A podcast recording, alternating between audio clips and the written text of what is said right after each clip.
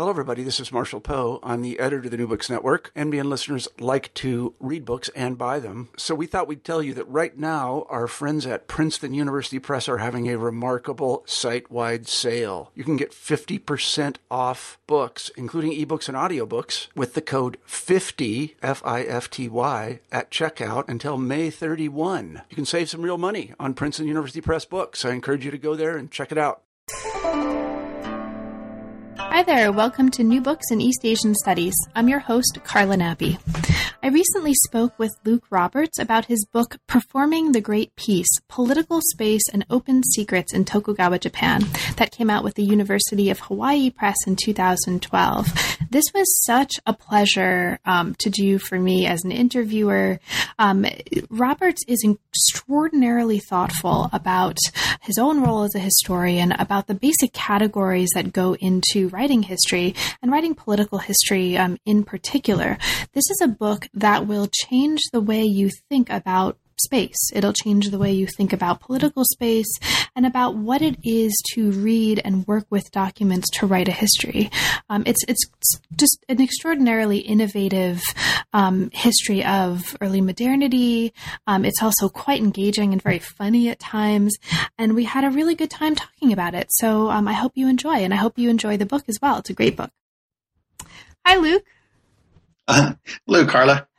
We're here today to talk with Luke Roberts about his book, Performing the Great Peace Political Space and Open Secrets in Tokugawa, Japan. And that came out with University of Hawaii Press in 2012.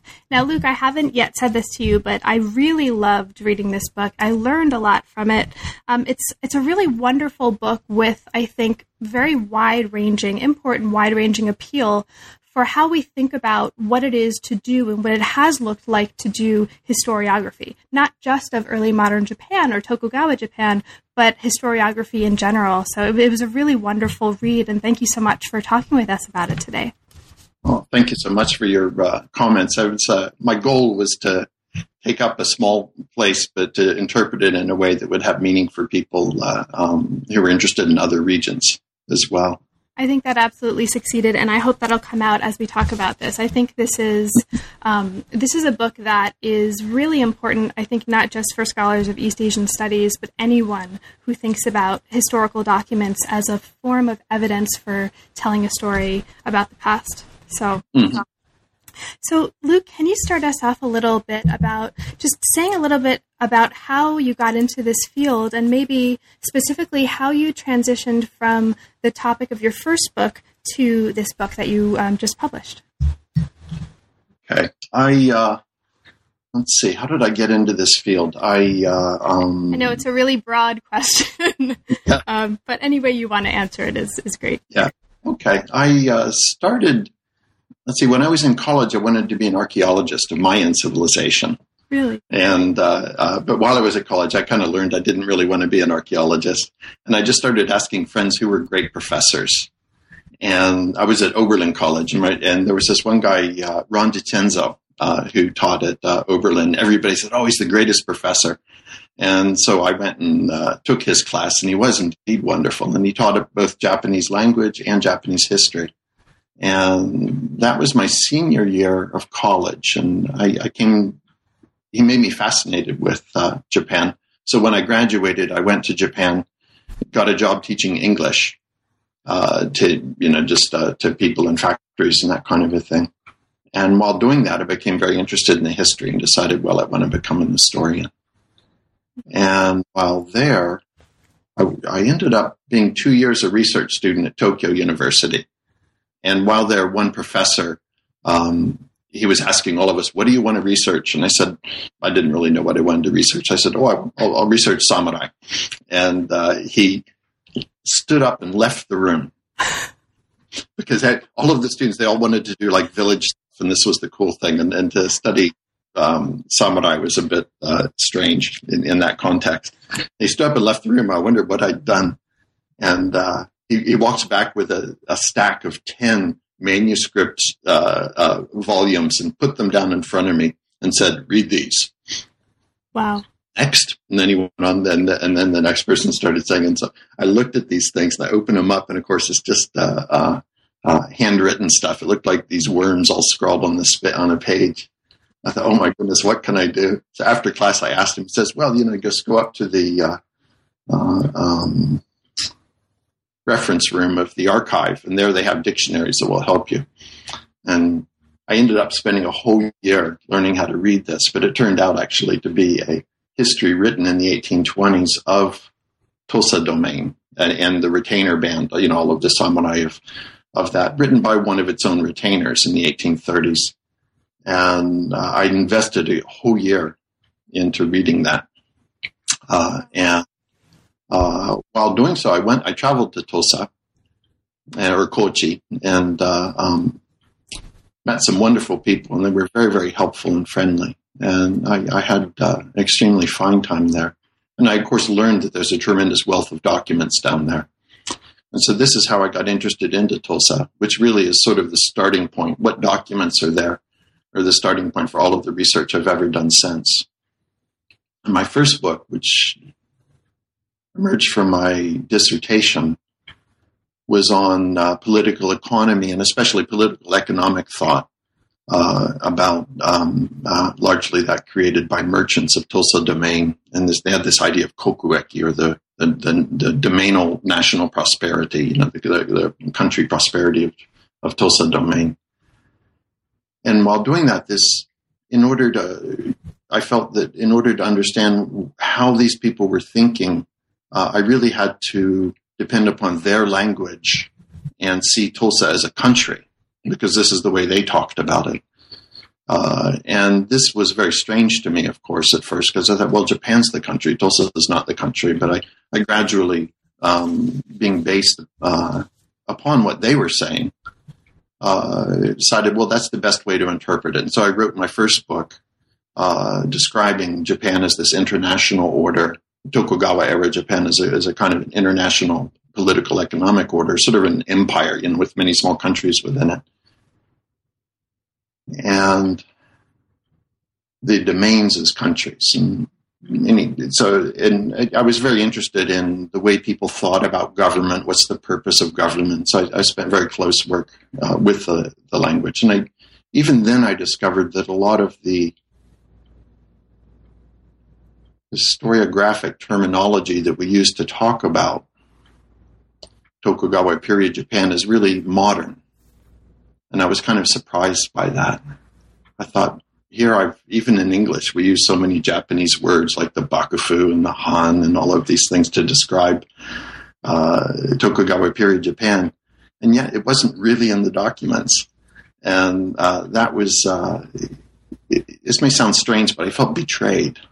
There, there was actually this very painful moment for me. And I thought, my goodness, I've I've invested my so much of my energy into learning how to see this uh, world through these words and these terms, and yet that isn't the way that they saw it themselves. Mm-hmm. And so that was kind of disturbing. And I didn't fully play out the implications of that in my first book, and that's one reason why I'm right. Right, I wrote this book. You know, the performing the great peace, uh, was so that I could further explore the implications of the fact that uh, um, the modern, the, when we use the modern terminology to understand the pre-modern past, it changes things in, in uh, very great ways.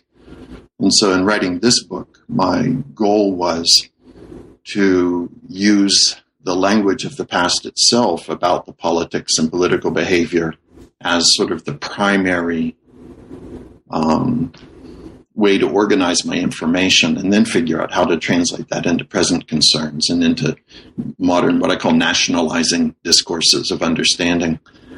And, and it turned out to be extremely difficult. I was really surprised at, at what a difficult project this book was for me. Uh, but it was fun. I mean, I learned uh, quite a lot, I think, uh, in the process. Does, does that answer your question? Oh, Absolutely. I mean, that's wonderful. And I think um, one of the things that's coming out of your description of how you got into this project in the first place is a really, um, a really penetrating and really wonderful for those of us also involved in um, history degree of self reflexivity about your process that's very much on the page in the book as well. I mean, I think you're mentioning the use of is this kuni um, to translate Yes. country versus not, and the kind of the ways that responses to this move actually made you rethink or you know think in different ways about your own practice and how you think about these forms of space and how to translate these terms was really powerful um, as a as a practicing historian reading this, and it's really kind of f- wonderfully freeing actually to see that process on the page here. Uh-huh. Oh, that's good. Um, yeah, I, mean, just just really great. Now, and you sort of you just brought up also um, one of the really fundamental parts, at least for me as a reader of this book, which is the sensitivity to the terminology of documents. And I think this is a wonderful place for us to get started right into the book itself.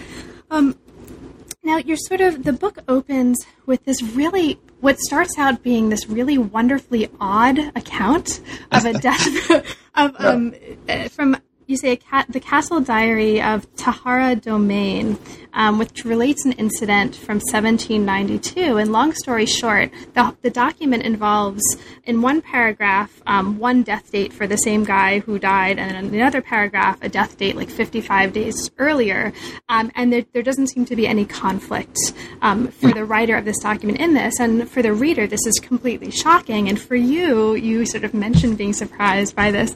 Can you talk a little bit about this um, this case and sort of um, why this was so shocking and so important to you? Yeah, it's What's, go- um, what's going on here, basically? Like, how Yeah. do you have two different death dates in the same document written by the same author for the same guy? yeah, yeah. This was uh, um, uh, a uh, uh, how shall I call it? A uh, um, a deathbed adoption ceremony uh, for a daimyo, and uh, the way these ceremonies worked uh, was because the Tokugawa law stated that a daimyo had to be alive, he had to be of sound mind. Uh, when he named his heir, his adopted heir, and this is, of course, for daimyo who didn't have children, uh, a male child at the time, uh, they uh, would have uh, to name this. If the daimyo himself did not name his heir while alive, then the domain was forfeit and the daimyo's household was ended. And, and when this happened, of course, hundreds or thousands of retainers are out of work, and all of the people who have these deep economic relations with the daimyo's house, the townspeople and the farmers, also end up, uh, uh, uh, frankly, getting getting hurt very badly by uh, such a such an event. Uh, nevertheless, the Tokugawa law is very strict on this, and so that they send in the the chief grand inspector of, of uh, the whole Tokugawa government, along with a whole bevy of doctors who go there to certify that this person is indeed alive and all of that. And they go through the ceremony that this daimyo would indeed impress his seal down on this document, saying, "I want so and so to be my heir." Uh, and it, the document, so one document records this very severe ceremony in great detail, and everything seems to go fine. Now, the document which I introduce in the uh, book is a recording of that first event, so to speak, that ceremony. But it also, this is part of a letter that's sent way back to the home domain far away from Edo. And the very next paragraph in that letter says, Well, as all of you back home know, the Lord really died about 55 days earlier. Uh, but we couldn't tell everybody about this until the adoption ceremony was done. Uh, and uh, it was very uh, um, like the first paragraph even had this phrase that everybody was in tears and speechless with grief, and it's, it was described with such verisimilitude. It's really uh, uh, something that I, I, I was just quite shocked how in this one letter, just from one paragraph to another, the worlds, the whole universes of, of realities had changed, and uh, trying to figure out um, how people could be comfortable with that and why that was meaningful to them uh, was, in a sense, a challenge that uh, that this book, in a sense, was set to answer. Um, That's great. And there's a whole chapter on this that we'll get to um, on these wonderful, I don't know about wonderful, but these very um, kind of shocking deathbed adoptions and all of the machinations and performances that go into making this make sense. Now, this account sort of opens what's going to be a book length discussion, a discussion that sort of recurs throughout the whole book on the importance of the performance of authority to the performance of authority in Tokugawa um, politics. Now, you're arguing here that because the logic by which certain Tokugawa institutions operated has been understudied and underappreciated, um, we, we really don't understand or we've significantly misunderstood the functioning and the nature of the documents that have led us to, or that were produced by this system and that have led us to understand this system. Can you say a bit about that? Yes. Yeah. So, for example, with regard to this deathbed adoption ceremony or the two different death dates, mm-hmm. uh, in terms of the Tokugawa clan, the shogunal house, uh, the documents that would survive in their records need um, to portray the what you might call the ritual reality of things. And uh, um, in order to maintain the authority of the Tokugawa, uh, they need on, only they must acknowledge only what you might call what should happen or the official happenings of things. And uh, conversely, what this means is that what really happens, in a sense, say in, in the sense of this uh, daimyo's death, cannot be recorded in Tokugawa documents. And so, if you're an historian and you only depend upon documents that uh, formal documents that come through the Tokugawa house, you won't know much uh, about what really went on. Uh, and this is a hierarchical order, uh, so that the daimyo, who in this relationship is inferior to the Tokugawa, will contain a lot of documents in, in their own archives that do relate to what we might say really went on uh, in this event when the Lord really died and so on. Uh, and viewed from the daimyo, what the Tokugawa is is an omote, uh, and the, the, Japanese term omote is sort of a, uh, a ritual interface, a sort of a site of ritual interaction where everybody performs the fact that the superior has all of the authority and the inferior party uh, is indeed nothing but a servant. Uh, uh, and the daimyo space is this uchi or naibun, is sort of an inside space, a portion of his own competence that, in a sense, um, is as long as the daimyo performs subservience to the Tokugawa and Omote, what goes on in the daimyo's own inside space is opaque to the Tokugawa eye. And the Tokugawa don't look inside that internal space and they don't really want to know what's going on, at least formally. Formally, they would never acknowledge these discrepancies, for example. Uh, and it's not as if, to get back to this uh, um, adoption ceremony. It's not as if the Tokugawa officials didn't know what was going on. Everybody knew. Uh, and, and, it's not true secrecy, uh, but it's a matter of formalized knowledge or uh, um, you know formalized understandings. And this is why, of course, the you know the subtitle of the book is "Political Space and Open Secrets." Right. Subtitle is is trying to get at this phenomenon that is uh, uh, really fundamental to the tenor and activity of most politics in the Tokugawa period.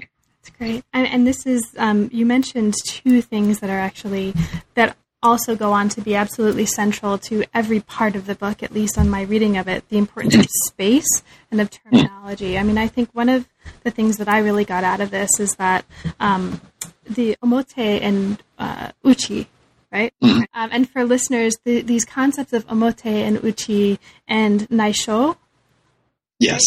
Go on to be, these are central to the argument of the book. Um, but this gets at the point that, as I read it, um, there's no one political space in Tokugawa politics and Tokugawa documents. And there, there are multiple modes of space that each require and involve a certain kind of performance of political authority, and they're not conflicting necessarily. They just produce different versions of what really happened that each satisfy a different kind of um, need of this multi layered, overlapping spatial political structure of the Tokugawa. Uh-huh. Um, yes. So it really sort of complicates the question of what really happened, right? Yes, because yes. what really happened is the guy both died, um, you know, after this deathbed confession in Omote space, and he also died 55 days earlier in this yeah. other inner space, right? Yes. So it sort of really kind of throws wide open, and and I think invites us to completely rethink um, what is historical truth and how we access that in the documents that we're working with. Yes, indeed. And then there are layers beneath the daimyo authority because the daimyo himself is an omote to his own retainers or to his own villagers and commoners. And so that the stories that exist at the daimyo omote are not uh, any or not the truth per se, but they're merely the daimyo omote truth. And then there would be different stories, so to speak, or different truths lower down in the hierarchy as well. So it's just layers and layers of of these uh, stories in a sense.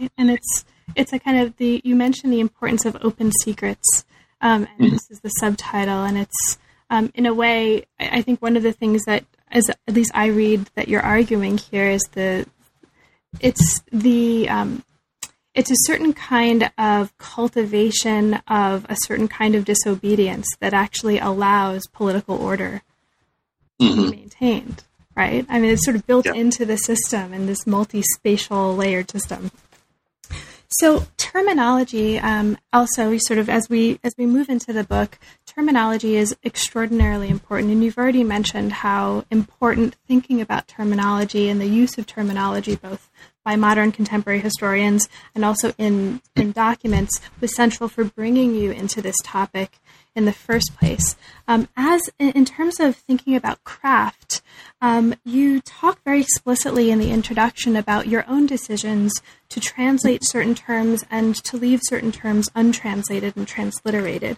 Because this is such an important part of the historian's craft, can you say a little bit about that? Yeah, that's I think it's the most difficult part of the job. and because uh, uh, on the one hand, uh, because I mean, at a fundamental level, and this is not merely a, a, a, just changing words, but in terms of describing what happens before. I mean, the, the fundamental process of being an historian is as a translator, in a sense, is, is is taking something that you can understand that you've learned from the past and then reshaping it and refitting it so that people today and 2012 can uh, understand it and hopefully enjoy it.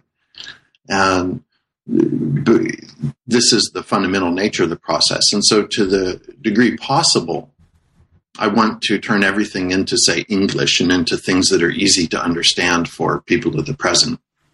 Uh, and, and, and to make it as clear and uh, as possible, uh, you know, for this moment of people reading.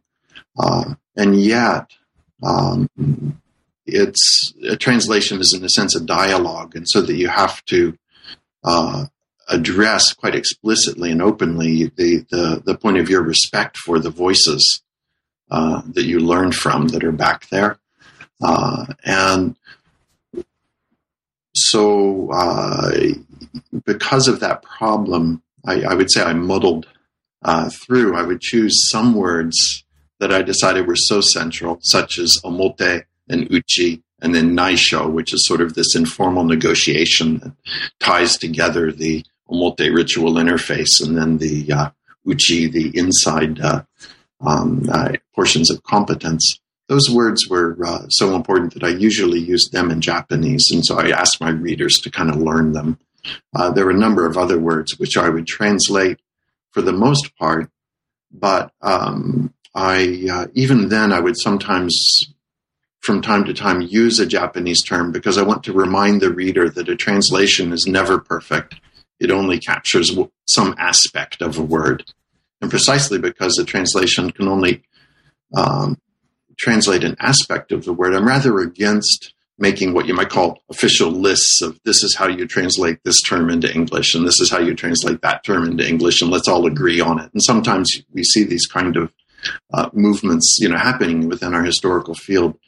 But I think there's a problem there because uh, that doesn't address the issue of the um, uh, um, multiple meanings that the words have, and they really only overlap in a kind of Venn diagram kind of way. There isn't a one-to-one parity to the words, and uh, the, you really have to respect the context of utterance uh, in order to truly understand the word.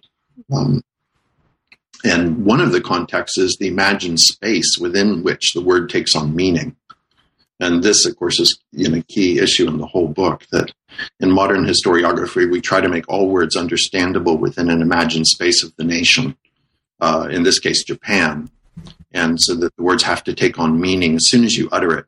The, the listener assumes, oh, this is the Japanese whatever, you know, whatever it is you're talking about.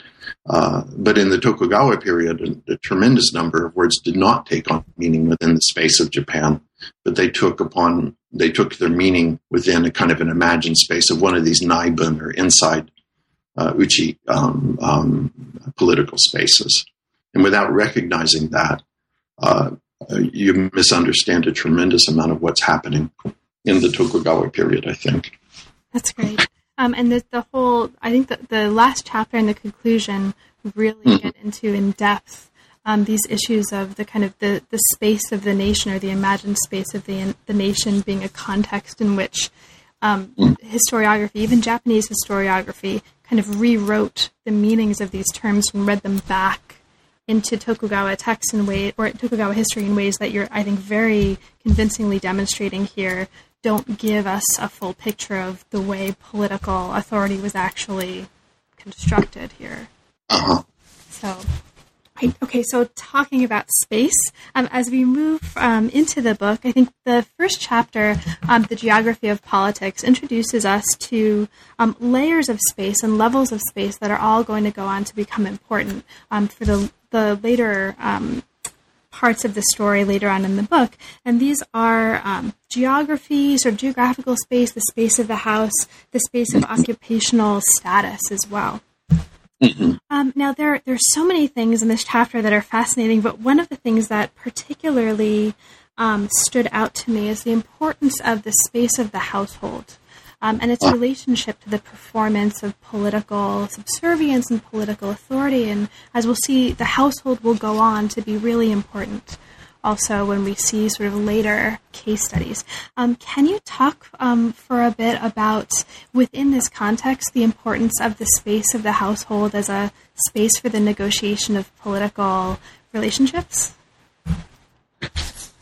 I'm thinking in particular of the example um, you um, you give us the example of a samurai wife, um, Fukuoka Sho, who oh, yes. kills some guy for being rude to her, right? And there's this whole yeah. like, dance about whether she was justified or not, and who's responsible, and so it's that kind of thing I'm thinking about. That's actually really oh, okay. striking. So actually, the physical architectural house, then, in a sense. Yeah, yeah, yeah. the physical architectural space of the house. Yeah. Yeah, so houses uh, at this time uh, were divided into um, uh, front portions would have a, a, portion called the omote, which of course is this very same term that's very key to Tokugawa politics.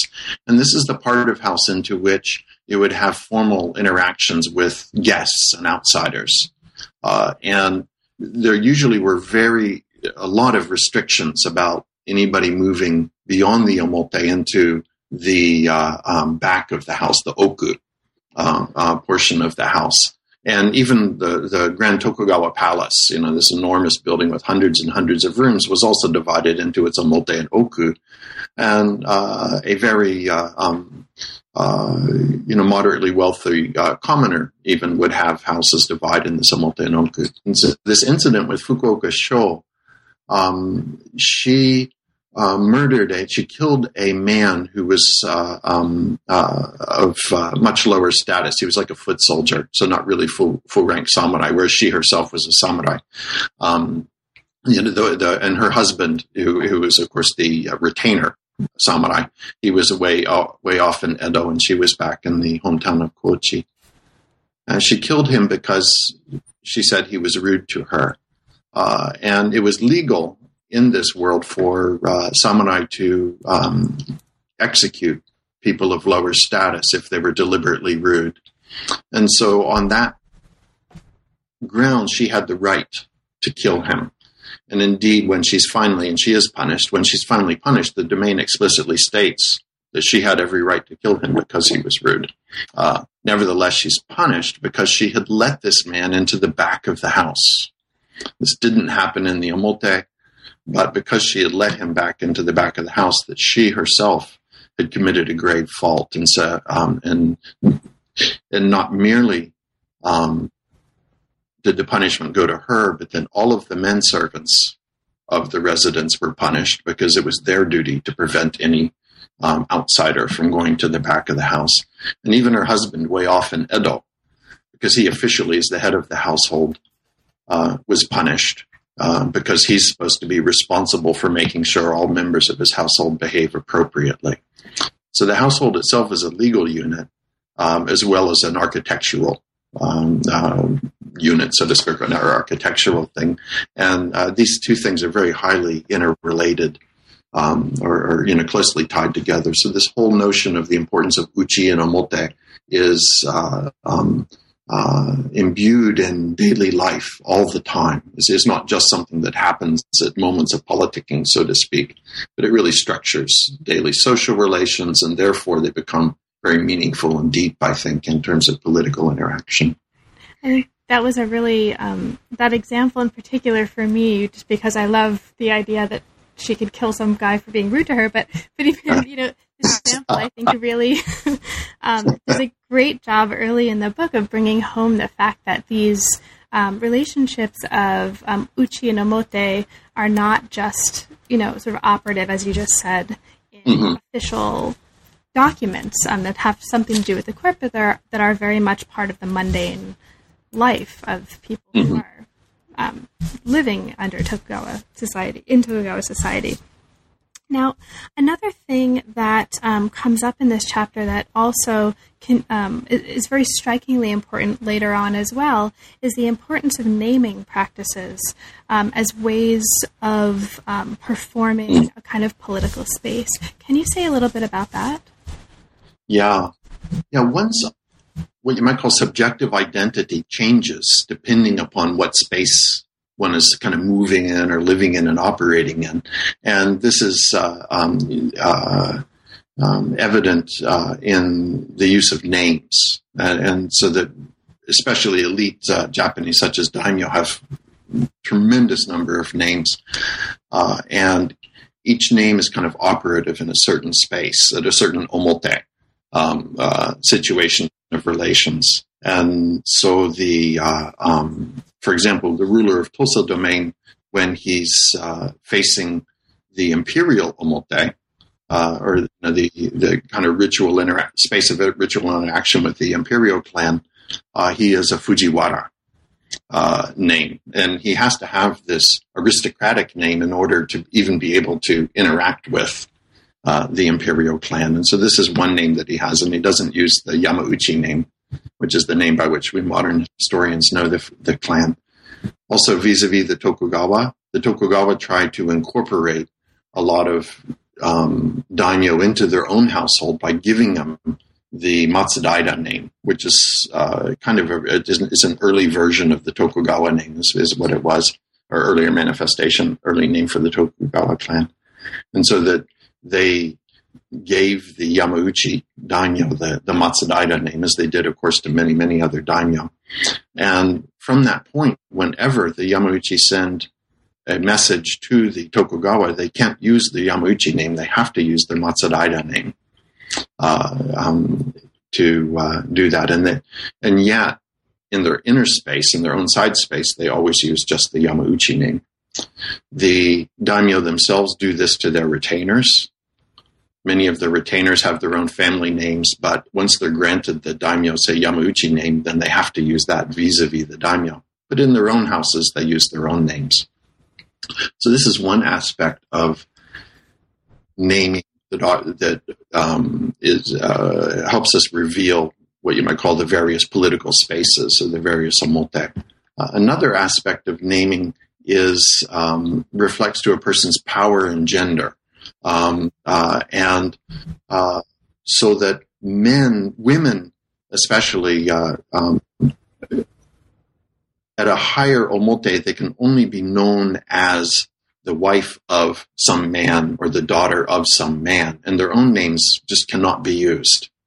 And this is, a, in a way, indicating that women don't really have an omote identity, but they're rather completely subsumed within an uchi space uh, an inside space. And indeed, a lot of the words that even today that we use to talk about women, such as kanai, which literally means inside the house, or okusan, the person of the back of the house.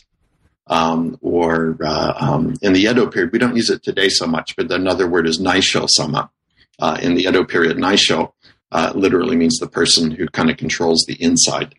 Um, these are all words for women that that um, all um, uh, reflect the fact that it's it's very difficult for women to have a higher omote identity. Um, uh, heirs for men, if you become a direct heir of somebody who has an omote, then suddenly you're allowed to your your own personal name uh, can be uh, your formal use name, and then every even personal names people have formal use names and then informal use names. You can use your formal use name at a higher omote, but all of the younger brothers would have to use either informal use names, uh, showing their lower status, um, or uh, um, or just be identified as son. Uh, um, for example, in, in, extreme situations, commoners could not have um, names at all. Mm-hmm. Uh, in higher omote, many people misinterpret this. That uh, a lot of times when you hear about Japan, you say, "Well, yeah, most commoners didn't have family names, and they only got them in the Meiji period." Mm-hmm. Uh, that isn't really true. Um, what that really means is that commoners weren't allowed to use their family names in documents presented higher up to a higher omote. And many of them, if they were families of you know wealth, the kind of they had their own identity that they would last generations as a household, they would have family names for inside use, but not for use at higher up. So the, these, I think, are some of the issues um, uh, associated with naming and the importance of this uh, compartment and political space uh, that ruled the Tokugawa order. That's great, thank you. And speaking of misunderstandings, um, this actually kind of brings us into really uh, an interesting um, aspect of the next chapter. Um, so the next chapter looks at um, the information regime of the Tokugawa government, and in particular looks at um, the nature of information collection in terms of both accuracy, sort of judgments of accuracy, but also um, in its role in guaranteeing the kind of subservience of the daimyo and the maintenance of peace. So, mm-hmm. um, what you do here um, is you give us examples of um, touring inspections by Tokugawa officials and other means of gathering information that were used as part of this kind of system of control. Now, um, the daimyo, you said, often supplied inaccurate information, but with the full complicity of Tokugawa officials from very early on in the period. And the reason why I preface this by saying misunderstanding is that um, you tell us here that um, though some or many historians have interpreted this as a sign of, or have interpreted the sort of supplying by the daimyo to the Tokugawa um, sort of uh, political authorities of inaccurate information as a sign of decline of power and authority of the mm-hmm. Tokugawa state. And in fact, you show here this was actually happening very early on. And not only was it happening early on, but it was kind of an institutionalized part of the whole structure and kind of part of this system of open secrets and this relationship yes. between the um, omote and uchi. So can you um, can you say a little bit about that for us? The sort of um, the, the, fact that this is not a sign of systematic decline, and um, in what ways were um, you know was this important to the maintenance of authority? Yes, that's um, naturally, many, many more documents survive from the 18th century and the 19th century in the latter half of the uh, Tokugawa period. And so many scholars see in these uh, uh, time periods where the documents survive in much greater numbers all of this evidence that the, for example, the daimyo are not being honest with the Tokugawa when they send up reports. And uh, uh, because documents from the 17th century are so much fewer by comparison, uh, a lot of uh, scholars, I think, perhaps quite naturally assumed that this is a sign of declining Tokugawa authority. Um, and so I wanted to kind of test this by looking as deeply as I could into 17th century documents, and indeed some right from the very start, you know, from as early as 1605 or whatever, uh, to see how information was managed. And what I think I discovered is is that right from the very start, uh, um, there's a lot of um, prevarication or, or, not, you know, not full disclosure going on and information submitted to the Tokugawa, despite the fact that there are indeed many documents, especially Tokugawa Omote documents, which says you are going to tell me everything and you cannot do this, you cannot do that, and you'll be completely accurate. And, and uh, um, if an historian were just to read the Tokugawa Omote documents, it looks like a really fearsome, uh, autocratic, uh, very powerful regime. Uh, but uh, when one can find uchi documents, or documents surviving on the daimyo side, looking at the process of information production and sharing, you find not only that a lot of the information is not accurate, but that there's a tremendous amount of negotiation with Tokugawa officials over what they can say, uh, over what they ought to say. Uh, and uh, this naisho, this informal negotiation, um, and records of these generally only survive in the daimyo documents, and they obviously don't survive in the Tokugawa side because the Tokugawa side is very invested in this performance of its authority and its power. Uh, and so that if somebody on the higher end, on the Tokugawa end, started joking around how they knew that they were being lied to, they themselves would be punished. And obviously, the people that they were relating to would be punished because this would really sully the dignity of the regime and the power of the regime. Uh, and so this is sort of um, uh, because of that fact, um, you have to use Tokugawa documents with great uh, um, care and uh, perhaps suspicion, uh, as you know, as, as as to what the content really reflects. I mean. If one were not to regard it with suspicion, one, the way one should regard it is yes, this is the ritual truth. This is what the Tokugawa wanted to hear and this is what they want to portray. That's really the most natural way to uh, read Tokugawa documents.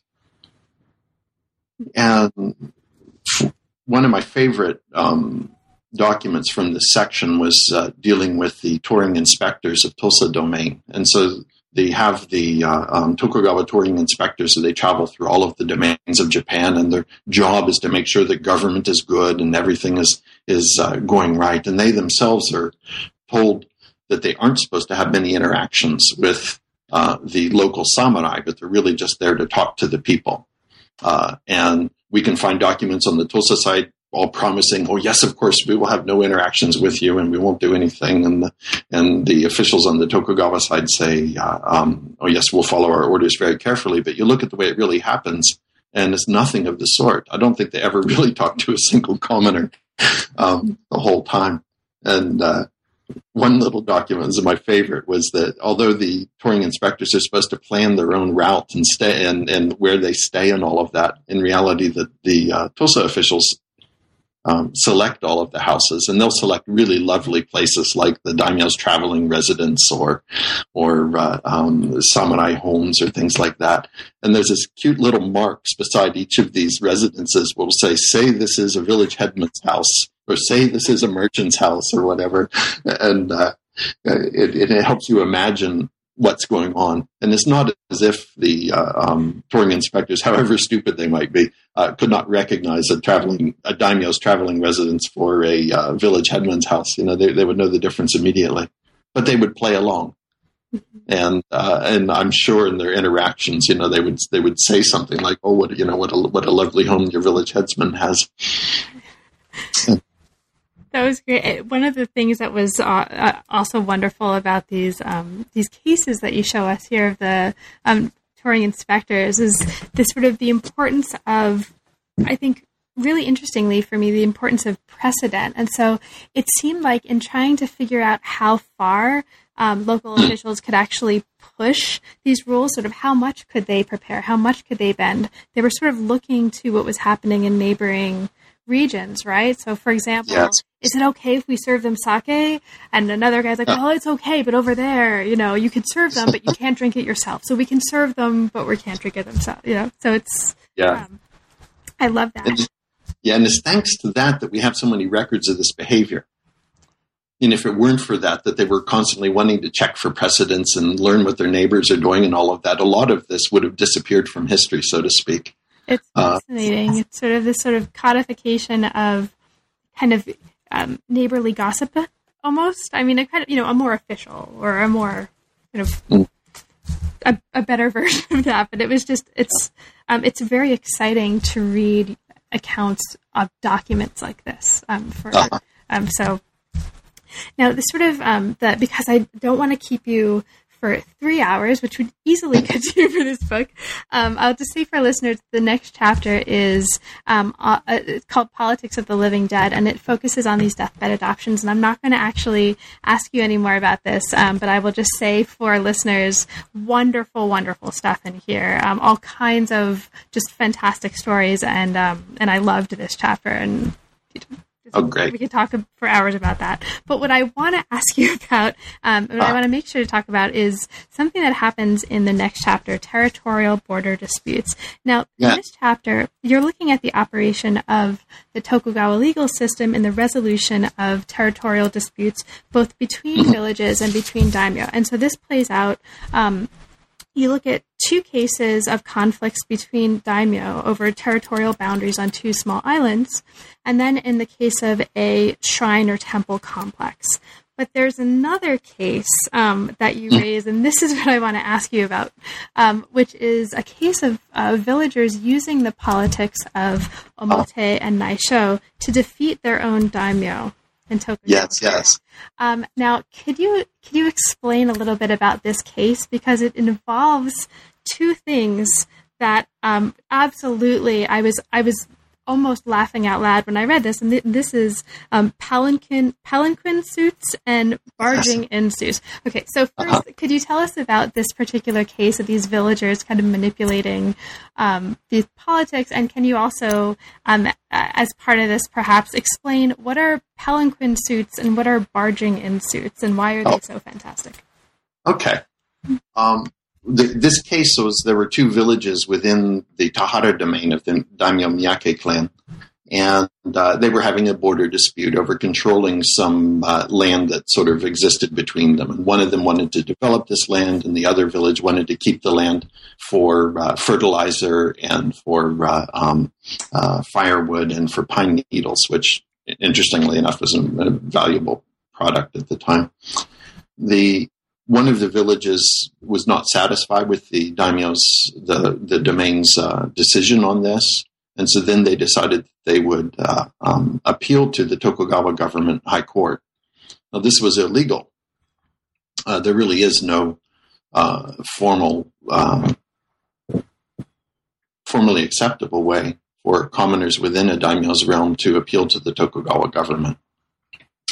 Uh, and the laws are very clear on this. Nevertheless, this kind of thing happened all the time. And the Tokugawa uh, government is flooded with requests, uh, appeals by villagers who live solely within daimyo domains. Uh, and there develops this um, illegal system uh, of, uh, of uh, appeal and judgment in the Tokugawa period that's tremendously important, of course, to um, throughout the whole realm. And this depends upon certain kinds of um, activities of the commoners, including these palanquin suits and the barging in suits. And what a palanquin suit is, is the uh, commoners from some daimyo domain will approach the um, palanquin of some high court official um, of the Tokugawa government, and they have to run and get the um, uh, um, uh, suit, which they've written down uh, ideally they, it has to be able to, to touch the body, the person of the uh, um, uh, the uh, high official, uh, and if it touches him, then he has to, in a sense, read it and accept it. And the reality is, as many times that they would run up and one of the guards would grab it, but the guard would still hand it over to the official, and the official would read this. Uh, but because this is illegal, immediately the person who presented the suit would be bound up. They would tie him up with rope, which was a very degrading um, uh, sign, so to speak. It's like you know putting one in handcuffs or whatever, uh, and uh, uh and then they they often would be sent to the residence of the daimyo, uh, realm of whom they uh, were at, and told to await a word, and then the higher officials would read it, and then they decide what to do. sometimes they would, most often, frankly, they would say, "We don't want to hear it." and they'd send it back.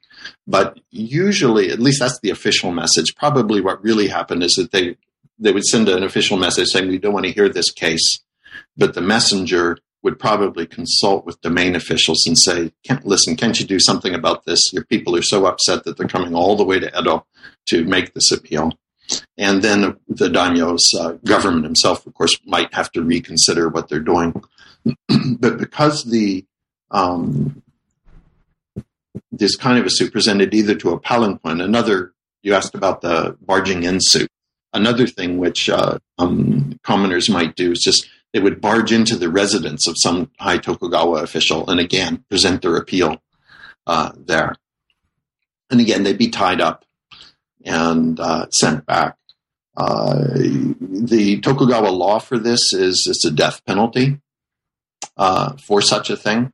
Uh, and so that the people go knowing that the formal law says that to uh, um, engage in this kind of activity is, is, will cost you your life. But if you actually look at how these things happen, and for example, the case that I look at, they must have done it 20, 30, 40, 50, 60 times, just an incredible number of, of tremendous persistence, constantly um, uh, presenting and representing and representing uh, their uh, um, uh, appeals to the government officials. And it really was their persistence that finally made the Tokugawa officials come in, still informally, uh, and, and muscle muscle around the daimyo and say, "Listen, you're going to change this um, um, uh, appeal." Uh, but because the local, for some reason, I don't quite know why, the Miyake daimyo at this time was very reluctant to change its um, um judgment, and this irritated the Tokugawa quite well. There was even discussion about whether they would disenfief the Miyake because of this, because they'd failed to manage, they'd failed to maintain the peace in a sense and failed to manage this problem internally. Uh, and so this was a much more extreme example of this kind of activity than usually happens. Usually it resolves uh, much more peacefully and frankly without anybody dying.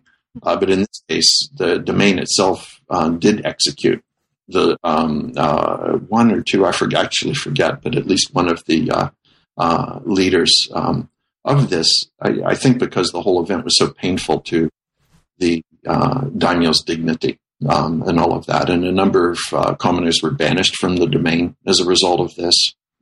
The punishments were quite severe, but the villagers won.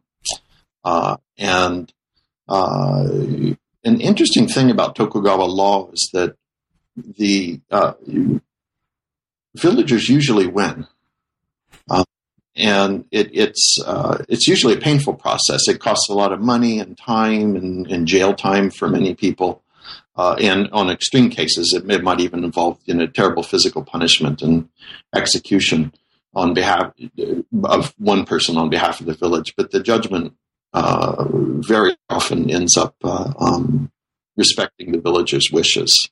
Uh, now, in terms of the this book, to me, the most interesting thing is that all of this activity, which is formally illegal, very clearly uh, should not be done in the Tokugawa law, uh, is uh, systematized, and everybody accepts it or acknowledges it informally. Uh, they don't carry out things according to the way the the formal law should uh, should be, and they're constantly trying to suppress um, the um, disorder uh, and the daimyo themselves are responsible for any disorder that kind of pops out of their domain.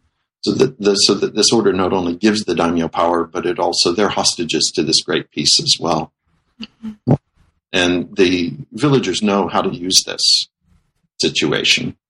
Uh, and and I, I, don't mean to make this sound beautiful or anything, because it, indeed it's a very oppressive system and all. Uh, but nevertheless, this is how politics happened. And, and one can see how um, it does give uh, people in very low positions certain forms of power, what kinds of power they have, and therefore you can un- analyze and understand their political activity by understanding the system. Now, another uh, source of political power that you raise here, and this is in the next chapter, which was really interesting and surprising. What you talk about what we might conventionally think of as religious institutions, right? Uh, particularly. Buddhism, to some extent, Christianity is kind of a contrast case, and then Shinto. And you're really showing here how um, sort of transformations in the way um, these entities and these sort of religious, we can call them, I'm using scare quotes, for uh, listeners who can't see, sort of religious um, entities are treated from Tokugawa and all the way through into Meiji. How how these transformations actually um, sort of represent transformations in the larger political structure as well. Um, I know we don't have too much time, but um, because it's so important here, um, can you talk a little bit about the um, the importance of Buddhism as a dominant religious form in the Tokugawa, and sort of why it was so important and why it was so dominant? Yeah. Um, well, it was it was it was absolutely the wealthiest of all of these uh, uh, you know religious uh, um, uh, organizations and institutions and things and it becomes uh, important. Um, it becomes absolutely dominant. I mean, it was always. I mean, it was important from the very start of the Tokugawa period. This is actually. I feel like it's very hard to answer this question, but um, I know it's it's hugely broad. I'm I'm yeah. trying to get at the um, I mean, I'll be more specific. I'm sorry, I was I was so broad. You you emphasize here um, the importance of Buddhism as it's um, an entity that's got an emphasis on combination, and so this yes. is a religious structure that's not that doesn't gain authority through exclusion, but rather oh, through yes, combination, and how this really um, this differed from Christianity. And one of the reasons why Christianity had, you know, had such a problem getting a foothold in the Tokugawa authorities was not necessarily just the, the ideas, but that it was about exclusion of other I- religious yes. ideas, and that didn't um, cohere with this larger political structure um, of the Tokugawa. So, uh, having said yeah. that, um, maybe sort of in the time we have, this um, as Shinto so, where does Shinto fit in here? Um, yeah, I, I, think politically, Shinto is very much a kind of a junior partner. I mean, uh, you know, this, this, kami worship and all, and uh, you know, this worship of these uh, uh deities as kami. Uh, generally exists within the fold of Buddhist institutions, and uh, um, and because Buddhism is has this combinatory kind of drive where it kind of incorporates difference and says, well, this is a new manifestation of, of something that we've already been saying. It's sort of, you know, what you might call is kind of like the knee jerk approach to, it, to uh, encountering difference rather than saying, oh, this is the devil or this is, you know, something uh, that we need to exclude. Um, uh, the Shinto and the kami deities are, are very, very closely related to imperial history and to local history within Japan. And it's one of the ways by which people, in a sense, created history through ritual was by deifying this mountain or this individual or or uh, um, the, this kind of a thing. And I, I think as literacy expanded in the Tokugawa period, which it did greatly, and people are starting writing lots and lots of stories and reading lots and lots of stories and kind of crafting this imagined uh, entity of Japan. Uh, a lot of the narratives are in terms of, of deities and and uh, and increasingly you see that they start doing their best to tie these deities to the old imperial histories uh, of say the Kojiki and the Nihon Shoki and all of this and trying to relate whatever deity happen you know happen to be local to the imperial story story this becomes one of the ways by which people start imagining um, a, uh, uh, a Japan as a land of the of the kami, a, land of these uh, kind of Shinto uh, deities, and the daimyo get in on it too. Uh, and so, uh, as more and more people like to understand the world in terms of this shrine worship and these kami deities and, and this kind of a thing, the daimyos increasingly start uh, um, deifying the ancestors of the, the, the founding ancestor of the daimyo house, and they start developing.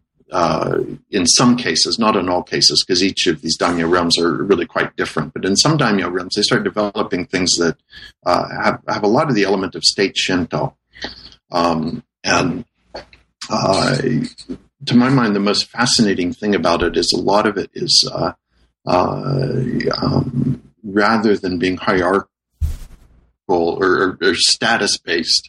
It's, it's more kind of an equality of subjecthood where everybody uh, equally should be devoted to this deity, which more models, I think, the uh, early 20th century forms of uh, um, uh, Shinto spirituality in Japan. And, and so I, I, like to see it actually as a kind of a, uh, a precursor or a resource, which Meiji people then used in creating their own uh, um, uh, state Shinto. No, now in terms of the this book, um, the most interesting thing is that all of this was illegal. The Tokugawa say again and again, you you may not um, deify your ancestors, and you may not make new shrines, you may not make new festivals, you may not make new temples, for that matter. And yet, um, all of these do it. And many cases, is even people who are serving as the temple shrine magistrate in the Tokugawa government who are constantly telling other daimyo, you may not create a new deity uh, or a new temple, are in their own domains creating deities out of their ancestors and new festivals and all of that. And uh, uh, it's, uh, I, I, think, from a modern perspective, it looks ridiculous. Uh, but again, you know, within this uh, political order, it made a lot of sense to them, and it was a way to kind of keep it contain the potential for disorder of this uh, these kind of newer forms of worship from uh, upsetting Tokugawa authority and the Tokugawa regime. That's great. Well, Luke, we've taken up a ton of your time, so um, I just I won't ask you about this final chapter about history and historians, um, but I will say on the record for listeners who haven't yet had a chance to read this book, every historian should read this chapter. Um, this is a chapter that looks at the way that these concerns about uchi and omote play out in the space of Tokugawa historiography. Looks at various levels of and sort of sort of um, various ways that the history of the Tokugawa was refracted at different political levels, um, and sort of speaks, I think, very elegantly, very eloquently, and um, very openly about the ways that um, historiography has shaped what we know about this, and also that the way um, the way we understand documents of the Tokugawa, both the Omote documents and the other documents, um, have shaped what we can know about this and what we have known. And there's this just wonderful example here of um, a historian, uh, Watanabe Hiroshi, you mentioned. Um, his, de- his, decision to actually rewrite chapters of his book um, because he decided that he had gotten it wrong. Um, and he, he had he changed the way he understood um, the way some of these um, concepts worked, and, and I think that's just wonderful example of again this kind of self reflexivity and yeah, his work was a great inspiration to me. Mm-hmm.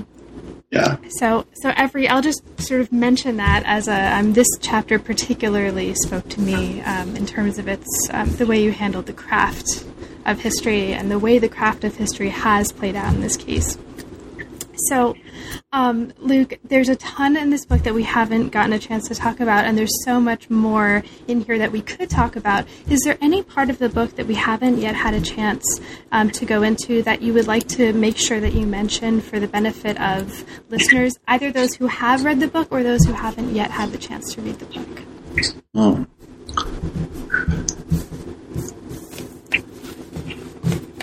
No, I, I, guess one thing perhaps is in the conclusion. I, I talk a lot about the difference between um, the Tokugawa terminology and understandings and the modern understandings. And one thing I find that when I talk about the, for example, the importance of omote and naisho in the Tokugawa period, very many Japanese scholars will immediately respond to me, ah, omote and ura. Um, and ura means the backside or the hidden part of things. And today, people in this kind of unitary space of Japan, or there's also tatemae and honne is another uh, dichotomy that people uh, use to talk about modern Japan a lot. Um, these imply that one is true and the other is somehow false or slightly corrupt or not quite true. Um, and that reflects, I think, the uh, a very modern perspective on this issue. But in the Edo period, these what you might call these situational truths of omote truth and naibun truth, in that time period, they didn't regard one as false and the other as true, but they're rather situationally true. And uh, I, I, think it's very important for modern readers to understand this. Um, uh, at a deep level, as you're reading my book or you know this book and thinking about the evidence of the uh, uh Tokugawa period, is how much uh, under, attitudes towards this kind of activity has changed. It sort of exists today, but it's no longer an ideal form of politics. Today, it's kind of slightly corrupt, uh, so to speak. And and that's um, another thing I think that this um, your book invites us to think about, which I haven't had a chance to ask you, but I'll just put out there, um, is sort of to what extent that these phenomena that you are talking about here in the context of Tokugawa politics might translate into other early modern contexts and might help those of us working with other yeah. kinds of documents. So, actually, what do you? Um, what's your take on that? I mean, how transferable do you think these insights are to other early modern contexts?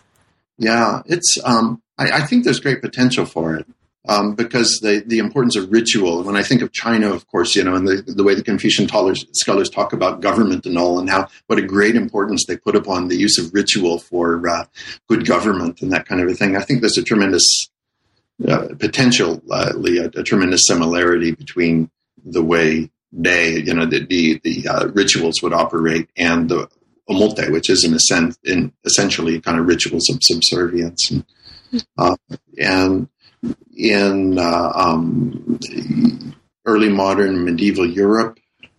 Um, I, have you know I've read a number of books where I saw a lot of things that felt very similar uh, um, uh, to me um, uh, in, in in the importance of maintaining dignity and honor and face uh, as uh, part of politics. I, so that I, I, think there is there are places where there's kind of a harmony or you know a, a, an ability to extend uh, you know, fruitfully kind of uh, put these uh, situations into dialogue. I completely agree. Um, 1000%. I agree with you. So, so, what's next for you, Luke? What are you working on now, and um, what's what's inspiring you at the moment? What project? Oh, I, am working on a uh, biography of a uh, samurai, a guy named Mori Yoshiki, who was a, a samurai of Tosa domain, again, uh, who lived from about 1760 to about 1805 or so and uh, he has this incredibly well recorded life. He his father kept a diary, a really great diary. So as I see my man from uh, the moment he's born, uh, and, and, even earlier, you know, like when his sisters are born and stuff like this. And he kept a couple diaries. About three of his friends kept diaries. His son uh, uh kept a diary and also wrote my man's his father's uh, biography. And he asked the chief manservant of my man to write stories about his death, which is, of course, my man. So I have this life that's really, really richly recorded uh, from many different perspectives. One of the coolest things this guy did, uh, the son, um, his father died when, uh, you know, my man died when uh, the son was only about four or five years old. So he didn't really personally know his father all that well. He learned his father through his diary, actually. Wow. And about 15 years later, after his father's death, he invited all of his father's old friends to a party and he read them sections of his father's diary and he said, This is all I know of my dad. Tell me more. And so each of them told him stories and he wrote them all down. It was such a wonderful document. Um, so what I'm doing now is doing a biography, but kind of as a form of social history. I'm really interested in all of his kind of networks of interaction and and his ties with the people around him and how people would talk about things and look at each other the way they would uh, um, kind of regard each other and write about each other. And, and through this, I, I, hope to be able to get a, a, really nice kind of a thick picture of of uh, uh, the life of a samurai. I'm probably just going to call this book a, a samurai's life. Um, uh, and so it's kind of a different type of uh, project I'm into. That's wonderful. Um, that sounds totally fascinating, and it also it's it sounds like just the kind of sensitivity to sort of multiple overlapping, multi layered um, versions of truth um, about a kind of historical event or historical actor that's so richly, um, that you give to us so richly here. So good luck with that. And be Thank in you. touch when that's done, and we'll talk about that one uh, for, for New Books in East Asian Studies. Hopefully, it won't take me as long as this one did. well, thank you so much. Like, thanks for taking the time. It's as I've already said, it's a wonderful book, and I hope um, all of the listeners who haven't yet had a chance to read it go out and read the book. And I think it's also a very important book. So, thank you so much. Okay, thank you very much for uh, this opportunity. I'm really uh, grateful. My pleasure. You've been listening to New Books in East Asian Studies. Thanks so much for joining us, and we'll see you next time.